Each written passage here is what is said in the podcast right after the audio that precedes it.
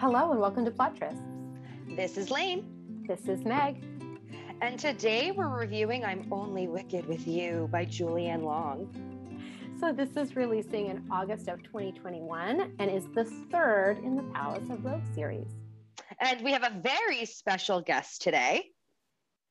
We have Natalie, who is on Instagram at Kiss and Let Me Tell You, and also has a really awesome merch site for romance novel stuff, which is called Romance Novel Merch.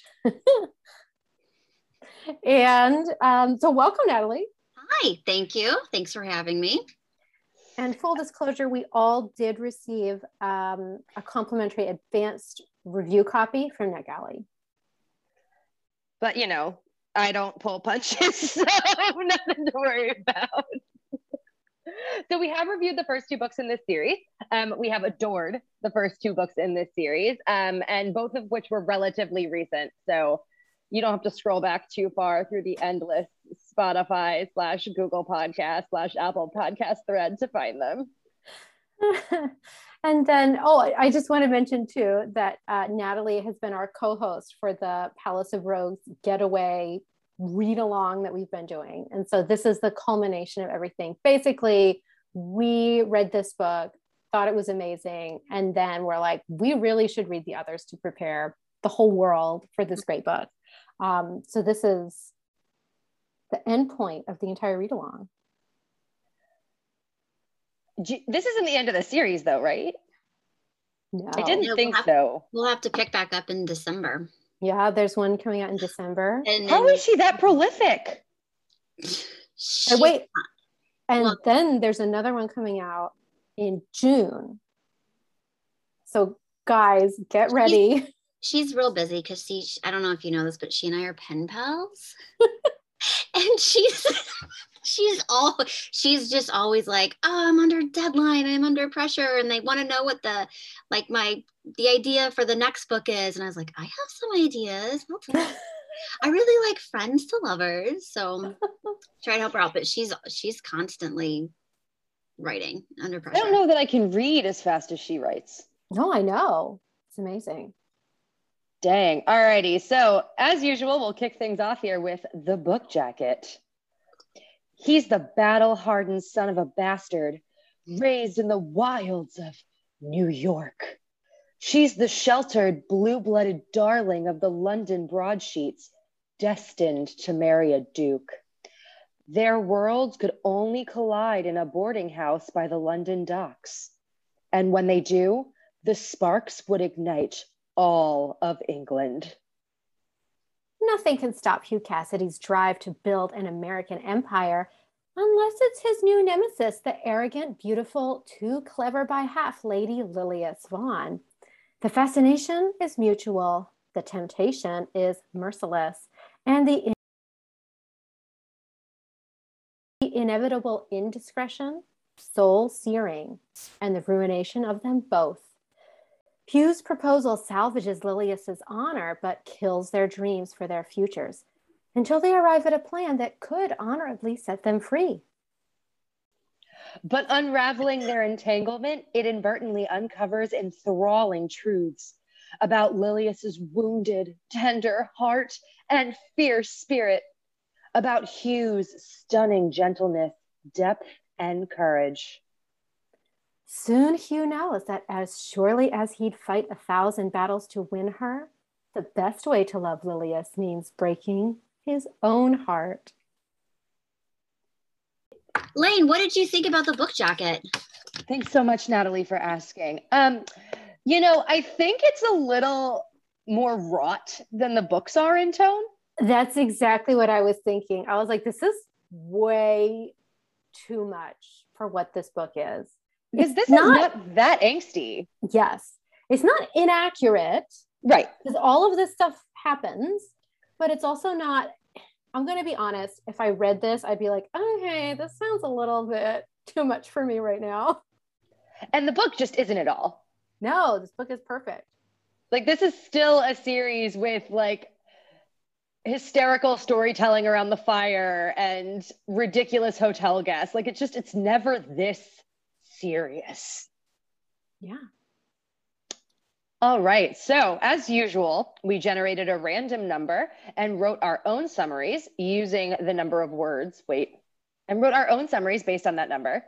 And uh, this week, the random number was forty.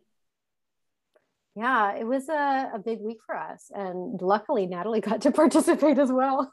It would have been really disappointing if we'd gotten like one for Natalie. I know. I know. Who do you want I'll to go first? Because okay. Mine is all like inflection based. So I okay. need to, I might have to give it a couple of runs. Lillias is too sad to paint, and it takes meeting Hugh to restore color to her life. When she's not sure if they really like each other, but is definitely sure they want to make out, she grows up so fast. Lane, I'm in love with you. That was awesome. Thank you. All right, here's mine. Hugh's a bear fighting log cabin building American in London. Lillias is a diamond of the First Water Earl's daughter. Their immediate attraction and enmity build to an explosive performance with, unfortunately, an audience. They may avoid social ruination, but their marriage will actually ruin their lives. There were parts of that where that were a straight up tongue twister, and I am impressed. Well, thank you. Diamond of those. The First Water Earl's daughter. Did you like the rhyme? I did. I appreciate it. Okay. All right. All right. And Natalie. Natalie. All righty, here we go. In a shocking twist, Mister Cassidy grows claws, and Lillias and I think he's a jerk. But there's also a little gap between his body and his pants, and as Paris Hilton says, that's hot. So he's forgiven. I think there's yeah. a really important moral in your story, and it's that um, a really nice body is something that can forgive a lot of sins. Mm-hmm. We're visual creatures. Um, so, Meg, did you identify a Gentleman Jackson's Get Fit workout? I mean, I don't know if you heard my summary, but he fights bears. I think that's all you need to have like a smoking body. I think we do veer into um, physical activity as a distraction from erections in this book. Yes. In this case, it is stage building. Yes, we do. Yes. We do. I love that trope, actually. And I love my favorites. And for him too, yeah. Yeah. Oh man, he gets angry and he takes it out on like the the wood, salvaged wood that he's using to build the stage. And there's a lot of like really subtle comparisons to his body as as rigid as the wood he's working with. Very subtle. Incredibly, just incredibly subtle. That's great. So um, what is the main trope of this book? I mean, I'm thinking enemies to lovers, but it's, for me, it's a hybrid of em- enemies to lovers and class conflict. Yeah, yeah. Class conflict is a big one, especially it's the society lady and the American, right? Which is so funny because like the reverse isn't a conflict at all, just a trope. No, no, not at all. It's not a conflict. It's the, it, it, it yeah.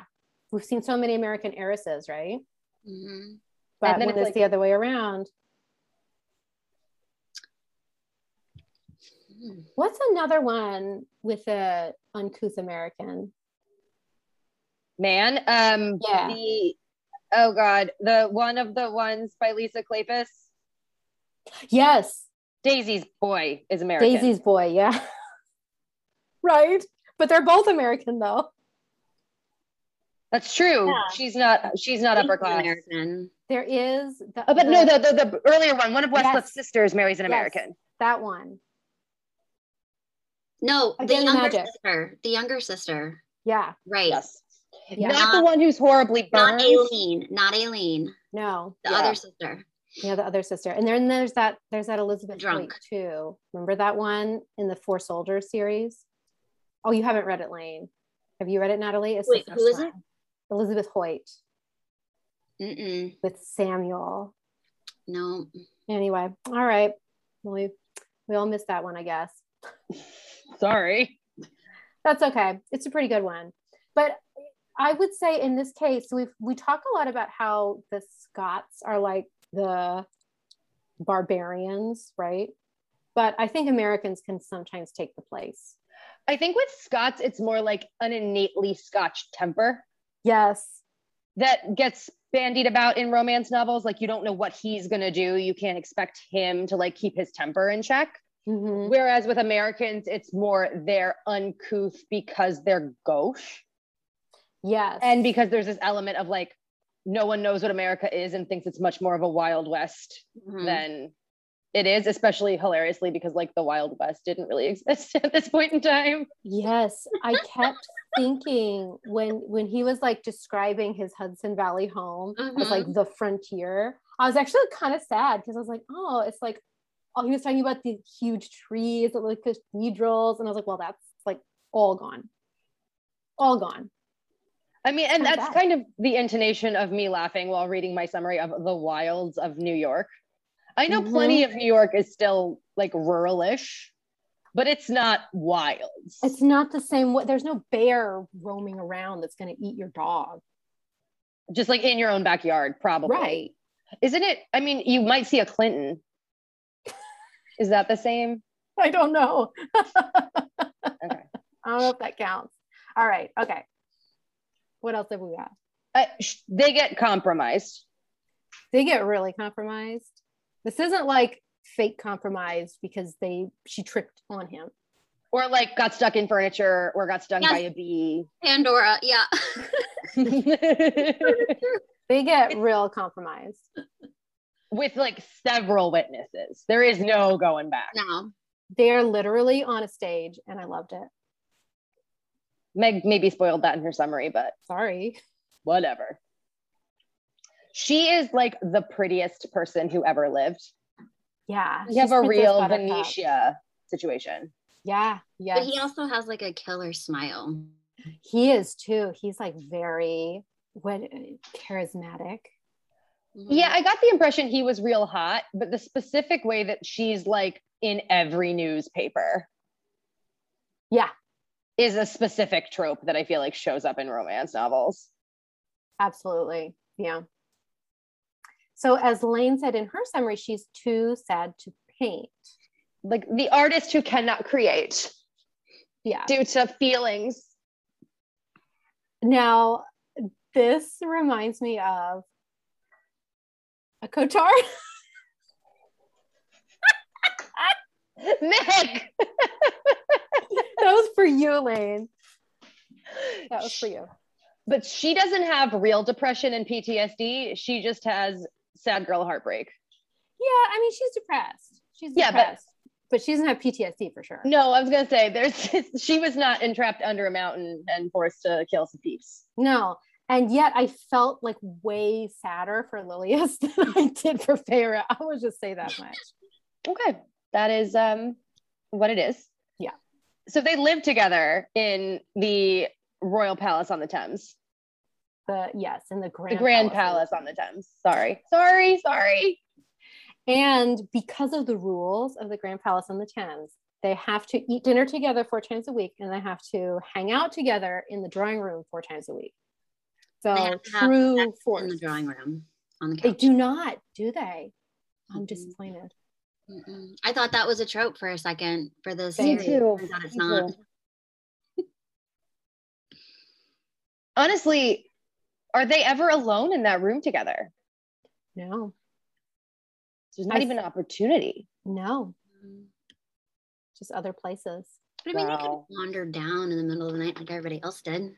They had to go on the roof, though. Yeah. Roof stage.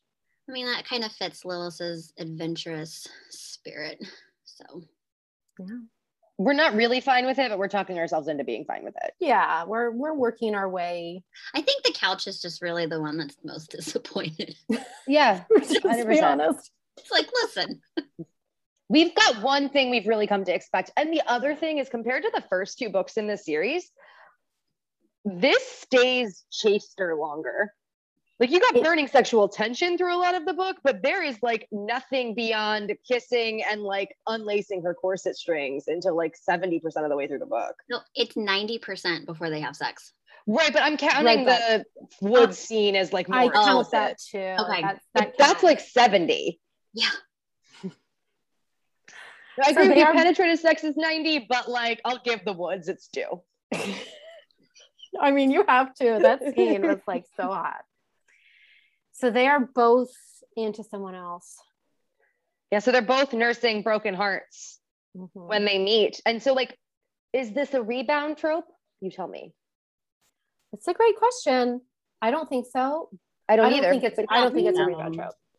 Neither of them are sure the other one is over, which I think complicates it. Yeah, well, they never, and they never were with the other person either. So I can't, it's definitely not rebound trope. Okay. Yeah, it's just understood. Like they just kind of have. So wait, is this a trope, Lane, that meeting an American makes you question the whole structure of Britain? Yes. Okay. You know what, I would say so, because there's nothing in Lillis's, I was thinking about this, there's nothing in her past or in her story that shows that she is frustrated with England or with the culture, besides the fact that she feels like she's a game mm-hmm. because she's receiving a lot of flowers. There's nothing in her that says like, I am unhappy in my country, this doesn't fit me, until she meets him. And then she's suddenly indignant on his behalf about like all the privilege. Mm-hmm. And I yeah. do think it happens enough in that, like, even if it's not meeting an American, that might be a generalization, but like meeting a man who isn't aristocracy or meeting a man who's decided to care about his crofters as people. Suddenly the pretty, pretty princess who just was dressed in pearls and silks realizes it's mm. hard out there for other people. And the experience of this one man suddenly makes her willing to cast aside everything she's ever known. Oh, so you're thinking of like when a rogue meets his match. Yeah, so American might have been a generalization, but like, gotcha. Woman in a high tower gets brought down real quick is very much a trope. And the Americanness, I think Natalie is right, is definitely her reasoning. Yeah. Um, I thought this was a good pun. Morning sex, but morning with a U. God. Yes. This this is this is also becoming yeah. a series trope. Yep. yep. Grief sex. All right. But grief isn't as funny as a wordplay. No, morning no. sex is even funnier. Thank you. Okay. Did you like this book? I loved this book. Natalie? I did like this book. Overall, I think it's fantastic. I think it's on par with what we've come to love and expect, not just from J A L, but from the series. It's a couple of things I didn't love, but overall, I mean, it's so strong. It's hilarious. It's It seamlessly transitions the series from onto a new couple, but it still keeps like all those side characters that we love, like, you know, and enough of our peripheral vision to just make it like a seamless, you know, transition from one book to the other. I, I really, I also really enjoyed this book. And I thought like as a piece of writing, it was really good. It might be my least favorite of the series though, mm-hmm. primarily because of something I think Julianne Long did really well. Lilith is, a, Lillias, Lilith, Lilas. Lila's. I, I mean, I say Lillias, but you That's say whatever cool. you want. Lillias is really young. She is young. And like she is dealing with her first heartbreak in a really overdramatic way and dealing with attraction to like this adult man for the first time in her life. And I thought it was all really well depicted, but it fundamentally kept me from getting like as invested in her as I was in Angelique and Delilah. Mm-hmm. Yeah, this in this series, she's the first like young yeah. virgin, just very heroine. different heroine. Mm-hmm. Yeah, and like that's this is not a criticism of the book. This is just personal mm-hmm. preference. Like I know a lot of romance novel heroines are young, but Lillias's problems in this book are specifically very young. She has a loving, supportive family. She's not like encountering what I would define as like external hardship the way a lot of the heroines you see in romance novels are. She's just nursing her first like bruised heart. Oh, absolutely. She's her her internal conflict. Her conflict is is very internal. You're right. And, she, and is very born of inexperience. Yeah, absolutely. Not just in love, but in life. And so I think those just aren't the heroines I connect with. And a piece of me was a little bit put off by how parental Hugh was toward her in action more than necessarily in thought, because clearly he was like, yeah, let's get dicked pretty early. But but I think like simultaneously her youth and his awareness of her youth and need to treat her as young combined to like give me some squicky thoughts. Mm-hmm. I didn't love that. I definitely picked up on that too. Um, I yeah, I highlighted something. There's something he says I can't. Oh, he tells her, he says, the devil makes work for idle hands, Lady Lillias. I'm like, quit parenting her. Like, I'd hate you too. Well, not only like the, huh? Yeah, like he should, at least in the, the epilogue of the prior book and yeah. her recurring mantra of the things he said to her in this book always involved the phrase little girl. Mm-hmm. Yeah. And like, I thought it really worked with the characters. I understood their dynamic. It's just not something that I'm going to be like, yes, to. Yeah. No, for me, it was more, it was like, yes, he was saying it because it pissed her off, because that was their entire, their entire interaction up until they get compromised is that they just want to piss each other off. Right. So he's doing it, number one, to piss her off, but I think also to like warn himself away. Yeah, I would say so, because yeah, when he meets her, there's something about, he says, he's like, he's never at the same time wanted to dislike somebody and also like pen them against the wall. So he is like warning himself away from her, like in like their very first scene again, like in chapter one. Mm-hmm. So I was trying to figure out where his dislike for her was coming from. I'm like, you're really that pissed off because she's smoking a cigarette? Like, really? So or even just because she's like where that's coming from for him. A woman above you in class who's yeah. not who's like not had to work for anything in her life. It was definitely more personal than that. He's perfectly yeah. affable with plenty of aristocrats in the book, right? Right, but they were they I mean those aristocrats are people who, you know, he respects because they work. I mean, I'm not saying it's good, right, but I am saying I think that's where it came from, you know. Yeah. She sees herself as above him because that's where she was born. But I think compared to her relative youth, not only is he actually in his late twenties, he's like lived some life. He right. has. Yeah. He's a sad, tragic orphan who lost much of his family in the war. Mm-hmm. He's, as Meg says, literally fought off a bear. Yeah. But it's he's just, he's old, not just in, older than her, not just in age, but in life experience very significantly. And while I understand their fundamental attraction to each other, I actually don't know that I bought they were in love at the end. Like, I kind of was a little sad for her that she'd never like gotten out from under her parents' thumb and like experienced life outside of who she was supposed to marry. Outside of a relationship? Yeah. Hmm. I mean, I liked yeah. it, and I'm glad they ended up together, and like, I'm glad they got a happily ever after, but I'm just saying, like, I totally bought that Angelique and Delilah were getting like their happily ever after after a lot of personal exploration and hard times. And I'm like, I still really loved this book, but I think I'm trying to contextualize why, like, of the three, it's my least favorite. And mm-hmm. it doesn't have to do with the writing or the plot. Like, Julianne Long puts a great story together. It's just that where these characters are at and how they interact with each other isn't what I find really romantic. I mean, I find that, like, as I'm getting older too, I identify more with older heroines and, and the young debutantes who just go to balls. It's just, they're just not doing it for me anymore. So I do, I just, yeah, I think it's, I think part of it is just me too, and kind of like what I'm, how much I can identify with the heroine too. And yeah. I get a lot out of, you know, I think there's like a theory I heard somebody say, and it's like the theory is that a reader puts herself in the position of like the heroine. Mm-hmm. Like, you kind of like live that life. And I think that, you know, the more different you are from a heroine, the, you know, less you potentially enjoy the book.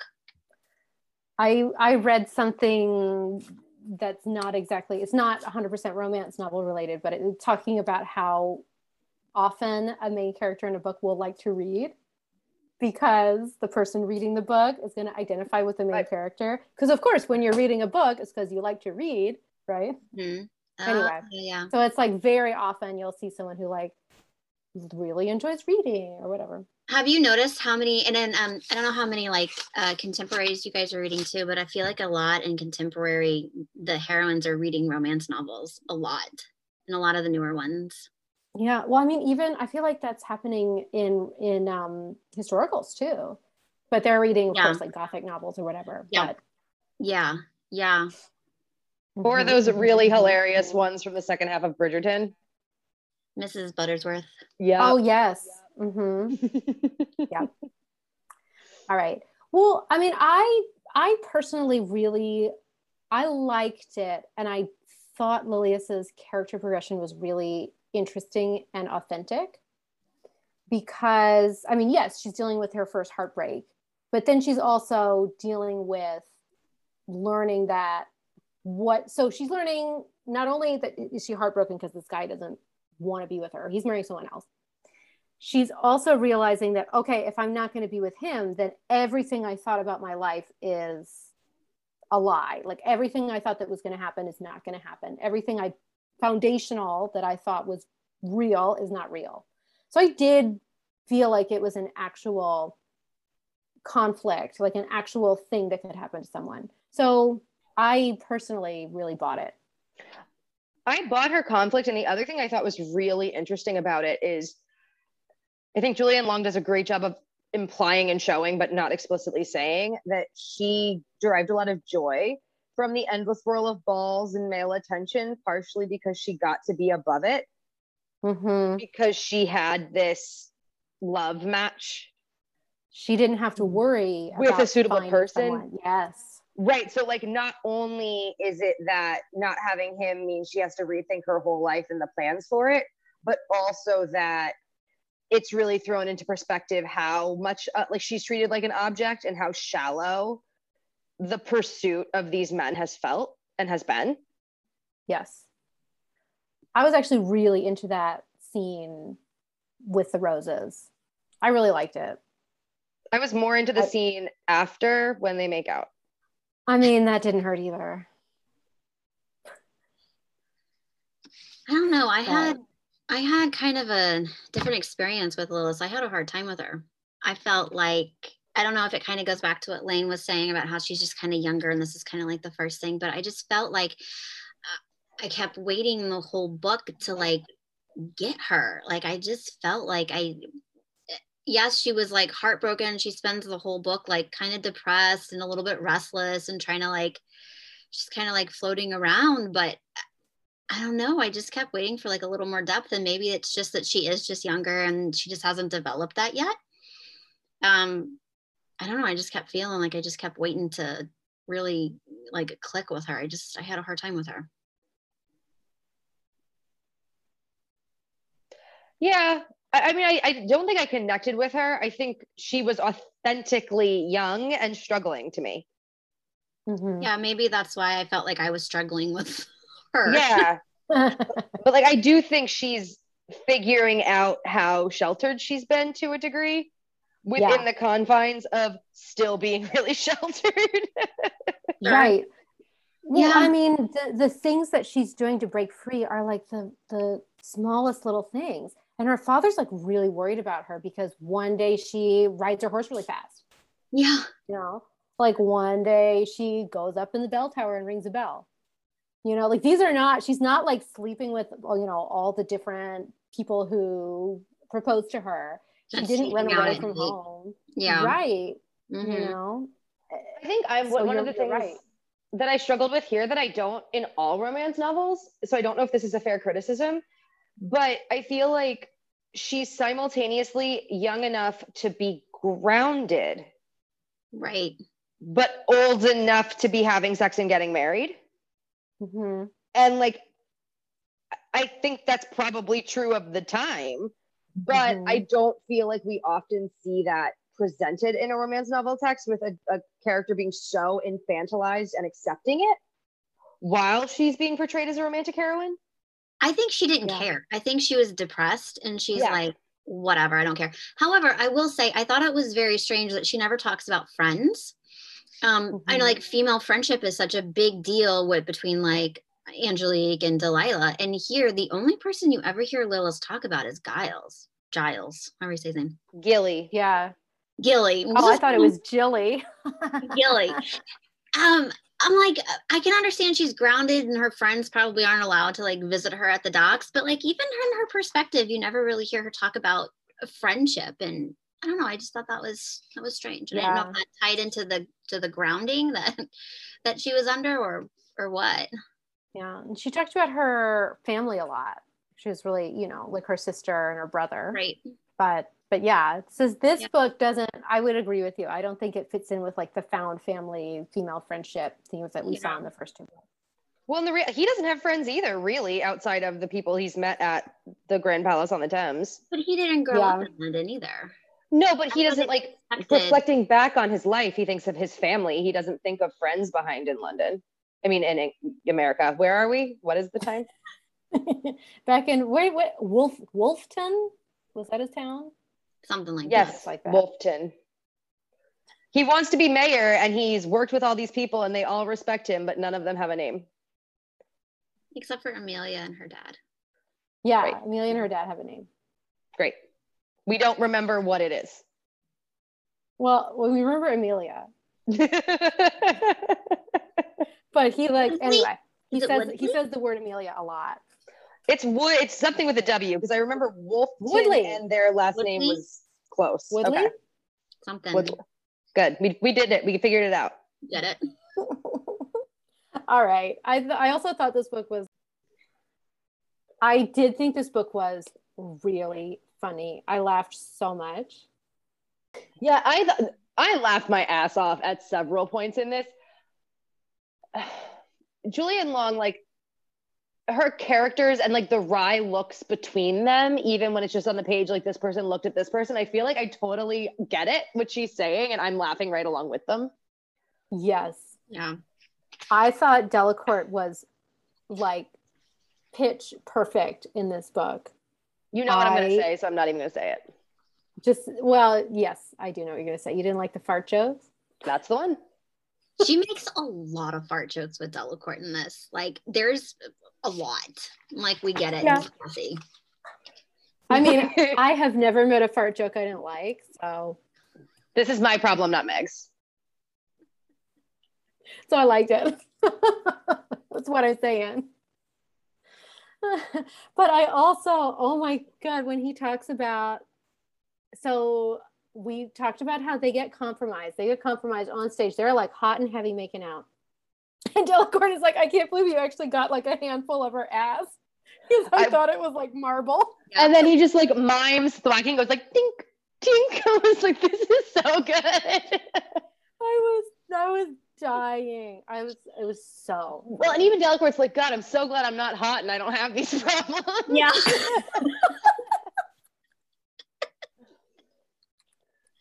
Yeah, he was, oh I, I feel like she does a good job in this series of not making anyone just comic relief. Like I think even Delacorte is a like fully developed character, but also yes. not letting anyone like just become set dressing. Because yeah. even Dot, like people, I mean, we want to know where she's going and we want Delacorte to find the woman to just take care of him and love him. Like they are definitely comic relief, but we're very emotionally invested in them. And rooting for them. I'm not yes, like, oh, yes. they're not funny background characters who I don't ultimately care what happens to them. We're laughing with them, not at them. Most of the time. I mean, I'm probably laughing at them a little bit. Can't laugh at Dot. You just, she's just too precious to laugh at. I, I love, and that like when Lillias shows up and she's like in a hurry and she's like, oh no, she's like, I have to come in. And she's like, but. It's like, oh wait, you need to pee? Get in here, like get in the house. So funny. Well, and the other thing is I love that Dot believes it. Yeah. I, I hope she bit. never, I hope she and Delacorte don't get their own books. Like mm. I, I'm, I'm, and I don't think they will. I think their love stories will continue to happen in the background or whatever their stories are, because I don't want to get that moment where like Dot's the P O V character and like people think I'm slow and I don't get it, but I'm just good at pretending. Like I want her to sincerely believe that Lillias just had to use the bathroom. Yeah, absolutely. So what did you think about the way they communicated? A, lo- a lot of romances use communication as a way to foster conflict. Like, you know, one, she's like, I don't know if he loves me, so I can't fall in love with him, and I'll be super cold to him. And it, it is one of my pet peeves. And I felt like that didn't really happen in this book. In fact, they're super open with each other. And I really liked it a lot. Like, I really liked, they, they like making out, they had a waltz and a garden fondle, as Lane likes to call them. And then during the garden fondle, they're both like, yeah, I'm kind of in love with someone else. I actually found it really funny mm-hmm. the way that they could be so bluntly honest with each other about the fact that they were emotionally attached to someone else while not being able to keep their hands off each other. Like, it, to me, it was pl- played very humorously. I, if it had played, been played more seriously, I don't know if I would have liked it. I, I I was into it. I liked it. I wish there'd been a little more communication after. Like, one yeah. of the things that really struck me in that scene was that, like, this was his master plan to get this guy back for her. Mm-hmm. And she seemed pretty passive through all of it. And so I was really mm-hmm. sad. And I, I know why Julianne Long did this, but, like, when he did finally, like, feel like he'd done his task. Mm-hmm. I did feel like she hadn't had much agency right in their dynamic for a while, but it wasn't due to miscommunication, which right. I did appreciate. I think it was just based on her not, I mean, this is the, this is the whole thing about the character development, but she's, she doesn't know what she wants yet, you know? Yes. So, which I understand maybe could bother some readers. She's like just two people directing her. She has a father who says, you're grounded, you're staying home, and you're going to be with this person. And now Hugh is taking, he's been taking that role, right? He's been fussing at her and like parenting her. Mm-hmm. But he's going to say, like, I'm going to take care of this for you. And she's just going to sit back and let him do it. Yeah. So, so that means I did like at the end when she's like, okay, this is what I want. So I liked it. I, I did love that, like, the first affirmative statement she makes about her life is the end. Like, I was glad that was the end of her arc. Right. I don't know. I I, I was really into it. So um, what did you think of Gilly as a romantic foil? I mean, I I liked it. I thought it was well done. I li- I liked that you really disliked him, but didn't really have a reason to, kind of like Hugh did. I feel like you felt the, towards Giles the way Hugh felt towards Giles, and I liked it. That's interesting, given Natalie's earlier point about the reader often taking the perspective of the heroine. Mm-hmm. I mean, you can disagree with me, but that's how I felt. Well, okay, so then there's another theory that says, no, you don't take the perspective of the heroine, you actually take the perspective of the hero. Are you saying that's what mine's I mean, doing? I'm saying that I kind of agree with you that some of the one I struggled with in this book was getting in Lillias's head. Mm-hmm. But I agree with Meg that the way I saw Giles was very much the way Hugh saw him. Well, is that just because the way it's written? It's written in his perspective. We're supposed to see him that way. I, a lot of it is written from Lillias's perspective, but Lillias is now seeing him from a from Hugh's perspective, right? So it's like, it's like the scene where they're waltzing more together and Hugh's not even there, right? Yeah, she pro- it's probably the first time she's ever had anybody to compare him to, like anything different than just the, you know, dandies and the flops or fops or whatever they call them, fobs. Were you guys a little surprised? Because I was, so maybe I should word the question differently. What was your impression at how little had ever been spoken or understood between Gilly and Lillias?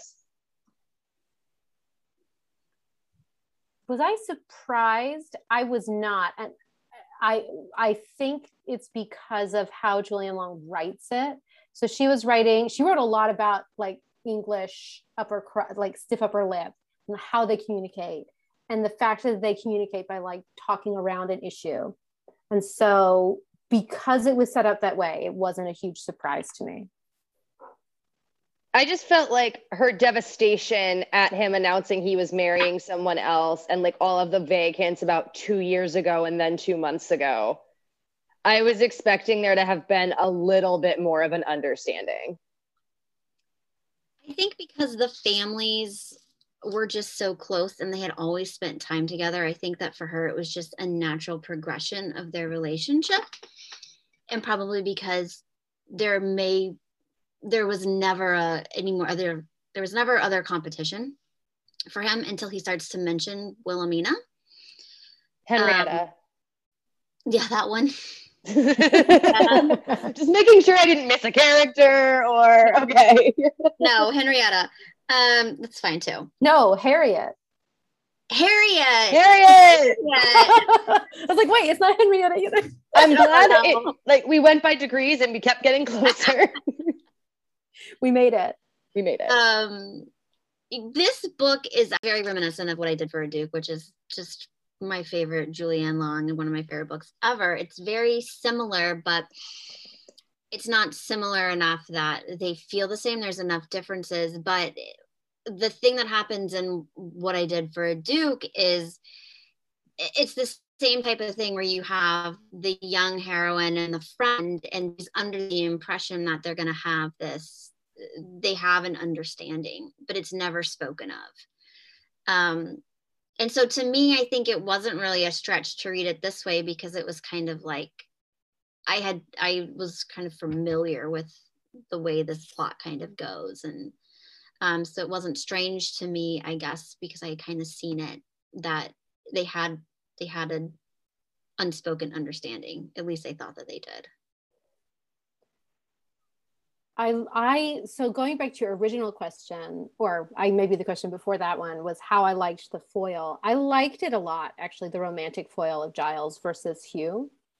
Um, with Giles, I mean, his whole thing is that he, just like Lillias, has been sort of just floating through life, and he has these expectations of what's going to happen, and he has never challenged it.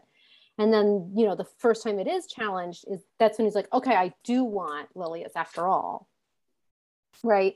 But contrasted with Hugh, where his whole life is he has been fighting for everything that he wants. Uh, and then when he decides, okay, I'm going to let Lillias decide. I don't know. I thought they were very, very nice foils for each other. I liked it a lot. But see, both Hugh and Lillias both had an, an unspoken agreement with somebody, because that's exactly what Hugh was doing with Amelia. They never had a conversation. Yes. He just always assumed that they were going to be together. And then you meet Amelia at the end, and she, she's not on the same page at all. Yeah, I mean, that's that's the, the, you know, the other romantic pairing is that both of them had these ideas about this other person that weren't true at all. I think they had to realize like, oh, I've been painting my future on this canvas that is not a canvas, right? Like it's it's its own thing. It's a sculpture, and I was painting a wrong thing on it, you know? Yeah, I, I, the parallels between them really worked for me. Mm-hmm. I was really into it. I was like, I was just really into this book, guys. I thought the structure of this book was like really good. I think I'm into structure. Yeah, I think my, when they both just revealed they'd never kissed the person in question that he'd crossed an ocean for, and she'd spent two months in this degree of heartache for, I was like, oh, okay. Can you say it again? You well, I don't know if it happened to you, Natalie. You, you dropped out a I little thought bit. It was me this again. Nope. No, uh, sorry. I, I think when they both revealed they'd never kissed the person, that they'd either crossed an ocean or spent two months in like utter devastation over, I was like, really? Mm-hmm. See, okay.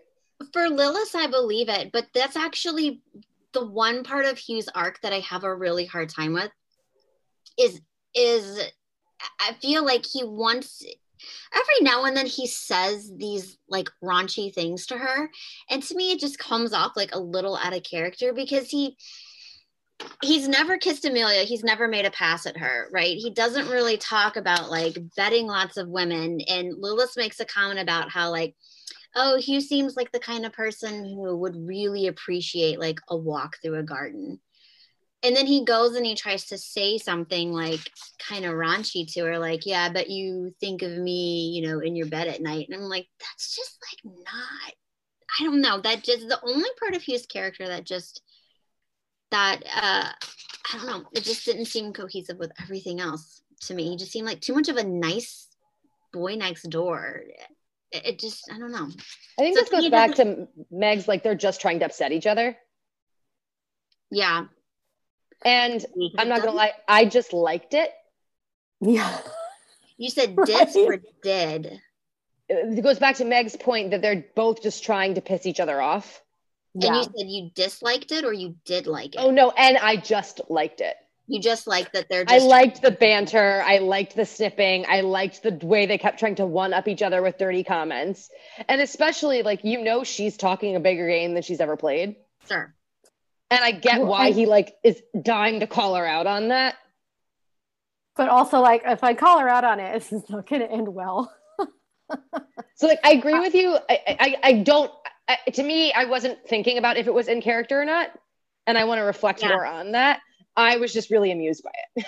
See, and I think I was, okay. So if if I take it in the context of like, he's just messing with her and that's not necessarily who he is, that makes a lot more sense than her trying to pass off that he's really like this little playboy. Cause I'm like, I'm not getting that vibe from him at all. She says, one of the things I loved about how she described him actually, um, I'm talking about Julianne Long. She says on several occasions that he has all of the skills to be a rogue, but chooses not to use them or something like that. And I'm like, uh-huh. okay, so he's he's like, I know I could, I know I could pull some ass, but I'm not gonna. So I was like, okay, that's that's the kind of guy he is. I liked him. Yeah, no, I definitely did too. Those he just made a couple comments that just. I don't know. I, I, I, I did not read it like he was actually a playboy. Uh-huh. I read it like he was more experienced than her and trying to shock her. Yeah, that makes sense. I can get behind that. At, at least it makes you like him more, right? Yeah. Oh, yeah. I mean, it, it helps me understand. Yeah. Absolutely. All right. Any content warnings that we need to talk about? Um, mild sexual harassment, if that's a trigger, like trigger warning, not, I don't think it's handled poorly in the text. It's not a big part of the story. It's just passing and it's not passing in a funny way. Oh, you mean like with all the footmen they're, they're mm-hmm. interviewing? Yeah. Yep. But definitely more of like a, hey, just F Y I that it's in there. Not like it's actually something I think most people would be bothered by. Yeah. And there is, so come to think of it, there is like a lot of, Hugh has a lot of tragedy in his backstory. So, you know, if you have family members who died in the war, may not want to read this one. At least it's off page. It is off page. There's no, no like bayoneting on screen, on the page. Oh, and the spoiler-free version, I'm just going to say, if this book was included in does the dog die dot com, the answer is no. Yeah, no. It was, I, that was, I love that story. I'm not going to spoil it. It was so good. All right. Was this sexy? I thought this book was very sexy, actually. Mm-hmm. I think so. Even though we talked about how there wasn't actual intercourse until ninety percent, like it still definitely kept me engaged in the scenes that they did have. I mean, for all of the quibbles I had earlier about connecting with her as a character and sort of maybe not understanding why they wanted to end up together, I have absolutely no questions about why they wanted to rip each other's clothes off. Mm-hmm. The, I mean, but look, these are, we've talked about this before. These are like two, in this entire boarding house, these are like the two young people who are like super attractive and they just cannot stay away from each other. It's like animal connection. Like, so there's, I'm not kidding, because Hugh actually says that. There are exactly two makeout like scenes that escalate very quickly, but not beyond like kissing and fondling. And then the next scene involves the woods and a tree trunk. And oh my God, it was so yeah. sexy. I was like, yeah. what am I reading? It, Yeah. And then when they actually finally agree to consummate their marriage, this was really florid in a way that perfectly walked the line between funny and serious for me too. Like he compares her to a thunderstorm several times. And I was like, yes. And that, that metaphor gets carried into their sexual encounters. And I was mm-hmm. like, all right, sometimes Julianne Long is just showing off how good she is at her craft. She, she does. Yep. She got so many callbacks. She's so brilliant. She's really good. All right. Is there anything we forgot to talk about? I have a question. Yes. Okay. Lilith finally starts to draw again because she's inspired by Hugh's eyes or smile mm-hmm. or whatever. He's her muse and, now, yeah. And she leaves her notebook at Gilly's house. And Gilly, they get it and he sends it. Does she leave it there on purpose? I say yes.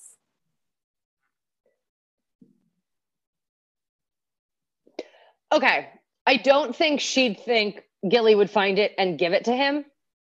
Mm-mm. So I, I, I don't, don't think, think that series of events is orchestrated, but I could see a degree of like, he's just left me and now I'm leaving him behind. I think that's a part of it. And I think it was also, she left it so that Gilly could see it. Not so that he would stop what he was doing, but so that she would be like, look, my first notebook was all about you.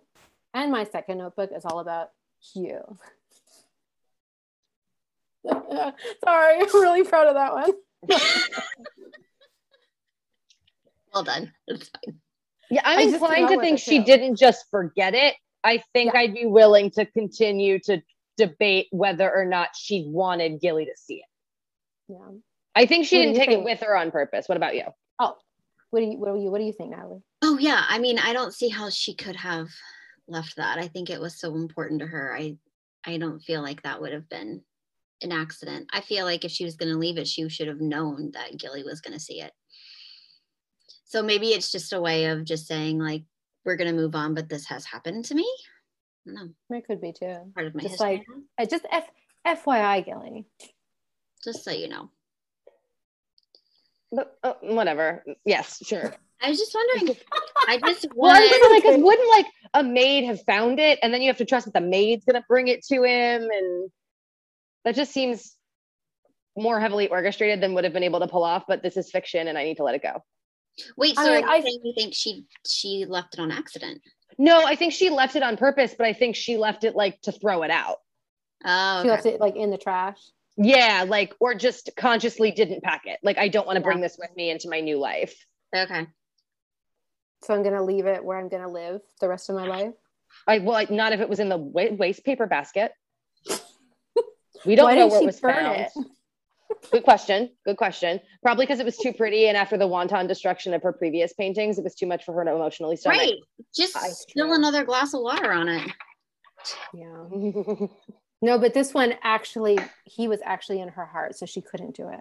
That's yeah. how you know it's true love. She couldn't destroy it. Yeah. Well, thank you, Natalie, so much for joining us tonight. Thank you for having me. I have a question. Yeah. Meg, are we going to play a quick game? Or do you want yeah. to? Yeah. Oh. So, Lane, you have missed the, sorry, you you got, you missed the read-alongs, but we have this game that Natalie made up, and it's really fun. We play a game, and we're putting you on the spot. Okay. So, you just need to, you need to have, this is I don't even think you need two pieces of paper, but you need something, well, one thing that says Delacorte. Well, I'll just say thanks for having me, because after I make Lane play this, she's never going to invite me back. So we're going to make this, make this. I don't, th- I think you overestimate my cruelty. So Delacorte yeah. and Dot. Excellent. Oh, nice. So this okay. is what we're going to do. I have some quotes from all three books. Oh, God. And each quote has either been said by Dot or Delacorte. Okay. I'm not going to tell you who has said it. I'm going to read the quote, and you are going to hold up. And then I guess since we have friends at home who are listening, you can also maybe say what your choice is. Okay. Okay. We're going to see. All right. Here we go. First one. A picnic. Can I come along? Delacorte.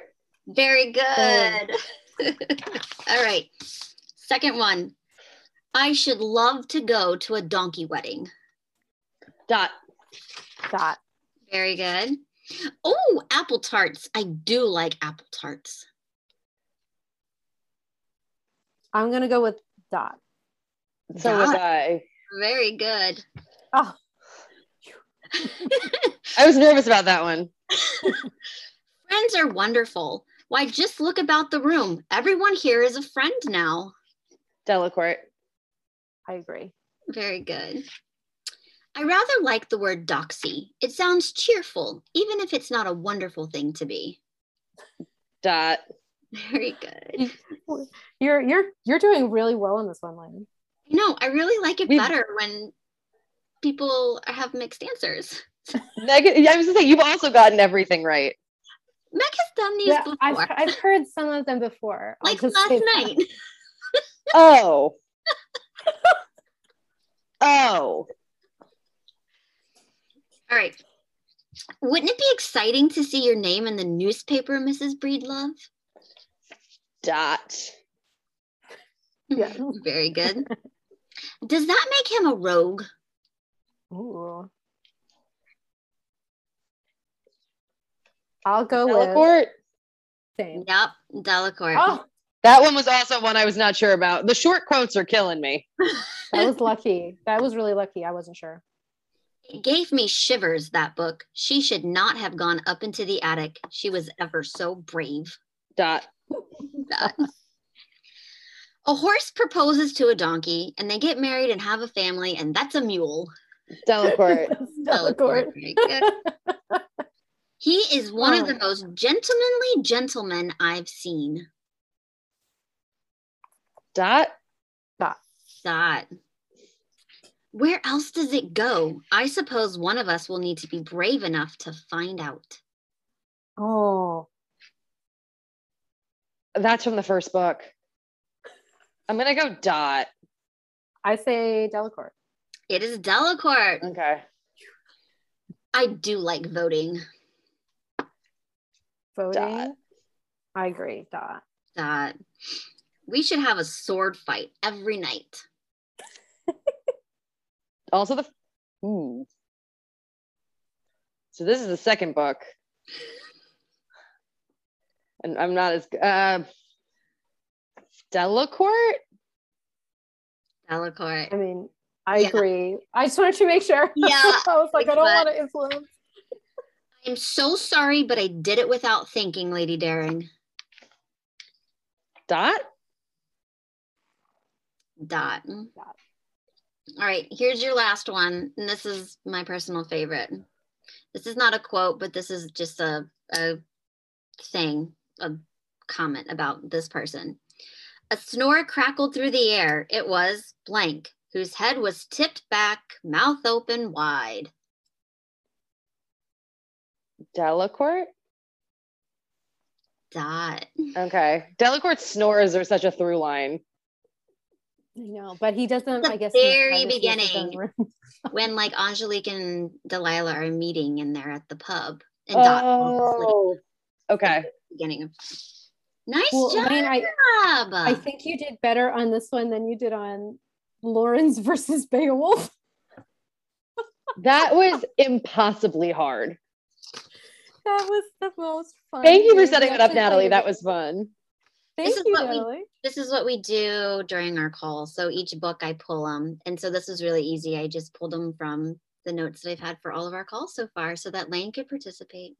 I know. So if you're listening to this episode and you have not participated in a read along, we would be happy to have you. Um, check us out. Yep. We have a Linktree, Linktree slash Plot Trysts. And one of them is a link to our Discord server where you can join us. God, we had a Discord. Thank you all so much for listening. We'd love it if you would rate, review, subscribe, check us out around the internet. Like I said, go to our Linktree and you can see all the links, but we are especially active on Instagram uh, and Goodreads. And Natalie, a reminder, where can we find you? Oh, on Instagram also. Um, Kiss and Let Me Tell You, because I like to tell people my opinion. Love it. You should come on more often. And I, Oh, yeah, sure. I've really enjoyed my um my special time here today with you guys. Oh, good. We enjoyed it too.